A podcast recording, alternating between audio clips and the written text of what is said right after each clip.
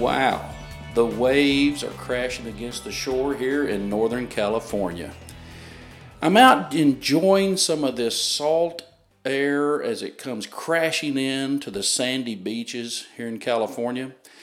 It is an honor to come to you each week and share just a small piece of information that may make life even better for you.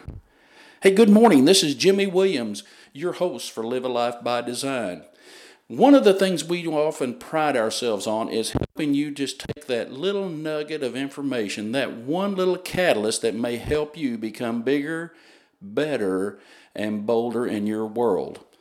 Today, I want to share with you the secret sauce, if you will, of how the ultra wealthy, the ultra successful people gained where the status they are in life. What is it about Warren Buffett that makes him so successful? Warren is one of the most modest of appearances of the ultra wealthy. Worth billions upon billions, but he still lives in the same modest home that he's lived for over 50 years. He drives one of the American made cars that he's always driven. He, though, tells us and shows it through his lifestyle that he's very happy and content. On the other end of that spectrum of wealth is Elon Musk. Uber wealthy, but then his thinking takes him to new heights, such as SpaceX and the exploration of travel in space. Or how about driving and creating cars of the highest technology? You see, Elon has a lifestyle far different than Warren Buffett. But both of them share one common trait they are successful as they define success. But they have another common trait that links these two great people together, and it's their thinking. If you think about successful people and the way they approach their lifestyle, their daily life, their action list, their goals, it's all in the way they think. Successful people think differently than those who struggle with personal independence and wealth. Do you need to be wealthy to be considered successful? Well, I'm going to say yes, but not in the sense of material goods. You see, to me, success is the ability to do what you want, when you want, without worry of cash flow or diminishing your assets. To me, it's not necessarily a pile of money, but an opportunity to do and live your life with financial freedom. This truly is success to me. In this episode, we will share with you the three primary differences in thinking between successful people and those that are struggling in life. First, successful people are thinking about the big picture. Successful people achieve results by focusing on the big picture of the project, the function, or organization, then assemble a team of talented individuals to reach the goals desired. If you will pardon this statement, but successful people put the right butts in the right seats to achieve optimum results. Steve Jobs was one of the most successful entrepreneurs in the world at the time of his death. The one thing I loved about Jobs was his really fierce approach to competition and his desire to be the best. After his death, many people described working for Steve to be the most difficult yet rewarding time of their lives.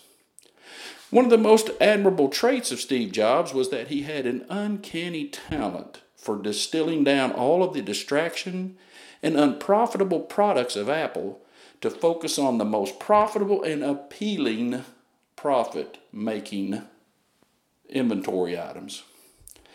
In the same manner, you should be thinking about your career and life in the big picture. What is that big, hairy, audacious goal you wish to achieve in life? Why aren't you making progress on it? Perhaps your thinking should be adjusted to accommodate and equip you to take your success to the next level. Focus on the big picture to gain clarity on what the final result will look like in your mind, and then pursue it with a passion. This will help you with the first of differences that we see in thinking between the successful and the unsuccessful. Another difference in the thinking of successful people and unsuccessful people is that successful people move forward on great ideas without a second thought of failure. Now, it's not that successful people never fail. Uh, to be very honest with you, they fail more often than the unsuccessful, and they don't mind. Well, I wouldn't say they don't mind, but they don't take it to heart. You see, learning to fail is the key to success for most great entrepreneurs. To be honest, this precept of success was a difficult one for myself. I always enjoyed winning. I never even liked second place trophies. To me, the second place trophy was something like the first loser.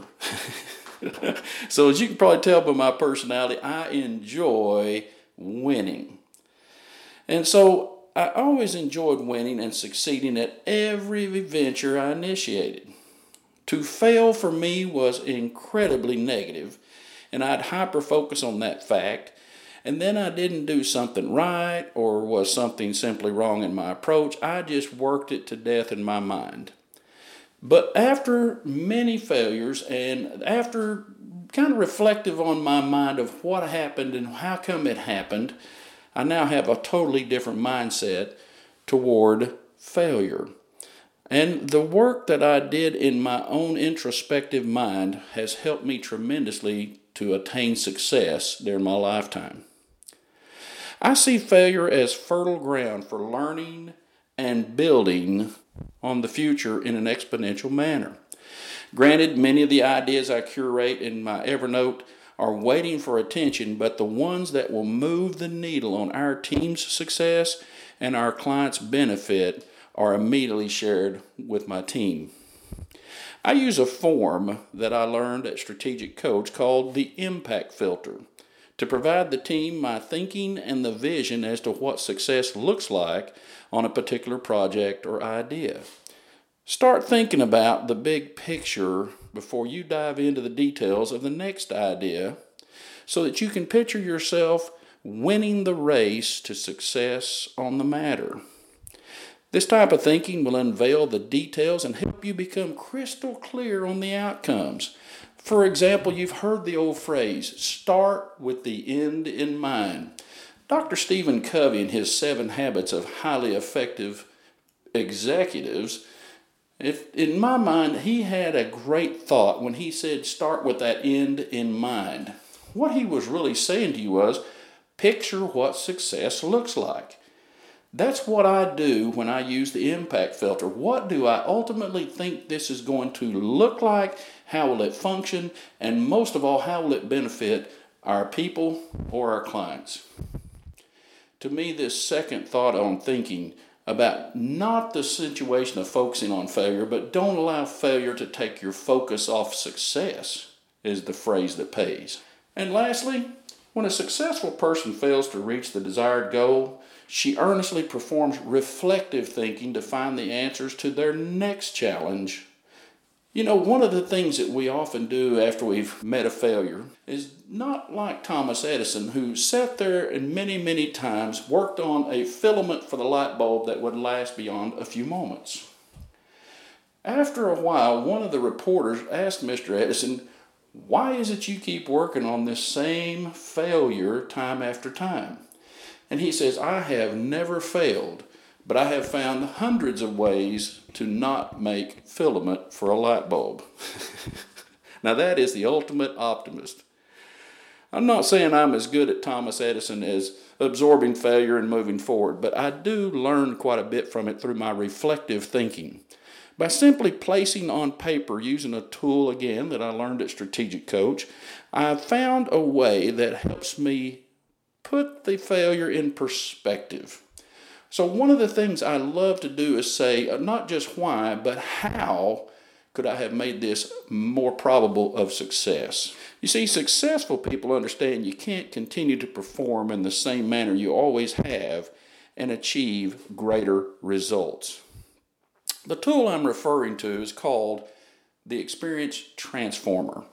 This tool helps me by reviewing what the original goal was, what went right, what could be improved upon, and the steps to move forward on the next project by learning how to attack this next project differently. You see, I didn't say I would continue doing the same thing in the same manner to get a different result. Remember, that's the definition of insanity. Too often, we tackle the same types of projects with the same worn and tired approaches. It's time for a new day, a new approach to get a desired new outcome. Successful people do not change their principles or beliefs, but adapt their tactics and approaches to meet the challenge with a greater probability for success. You know, one of the things that I've always considered a very positive trait is for someone who can look failure straight in the eye and keep moving forward anyway. So often we've seen individuals who have lost jobs during the pandemic, started new types of careers. We've seen people whose marriages have slipped away. We've seen people who have lost loved ones due to COVID 19 or other illnesses. These are merely experiences of life for which we must appreciate at the time, find a way to build upon, and move forward. At Live Life by Design, our whole scope of learning is that we must always take these life actions and build upon them to a greater future. You see, we need to live for today, but we're always planning for a bigger future so that we may lead those that need help tomorrow. I have a challenge this week. The challenge is for you to change your thinking about your life, work, and community to allow yourself to become more successful in your own eyes. You can do this. Go ahead, become bigger, better, and bolder. The world we currently live needs you at your best. And until next week, go ahead, live your life by design. You can get a complete transcript of today's show online at livealifeby.design. If you like the show, please tell your friends and family about it. Also, we would be very appreciative if you would leave a review of the show wherever you listen to podcasts. This has been a Life Master Key production. The program is copyrighted by Jimmy J. Williams and Company, all rights reserved. Our production assistant is Amy Cotton. Our intern is Brinley.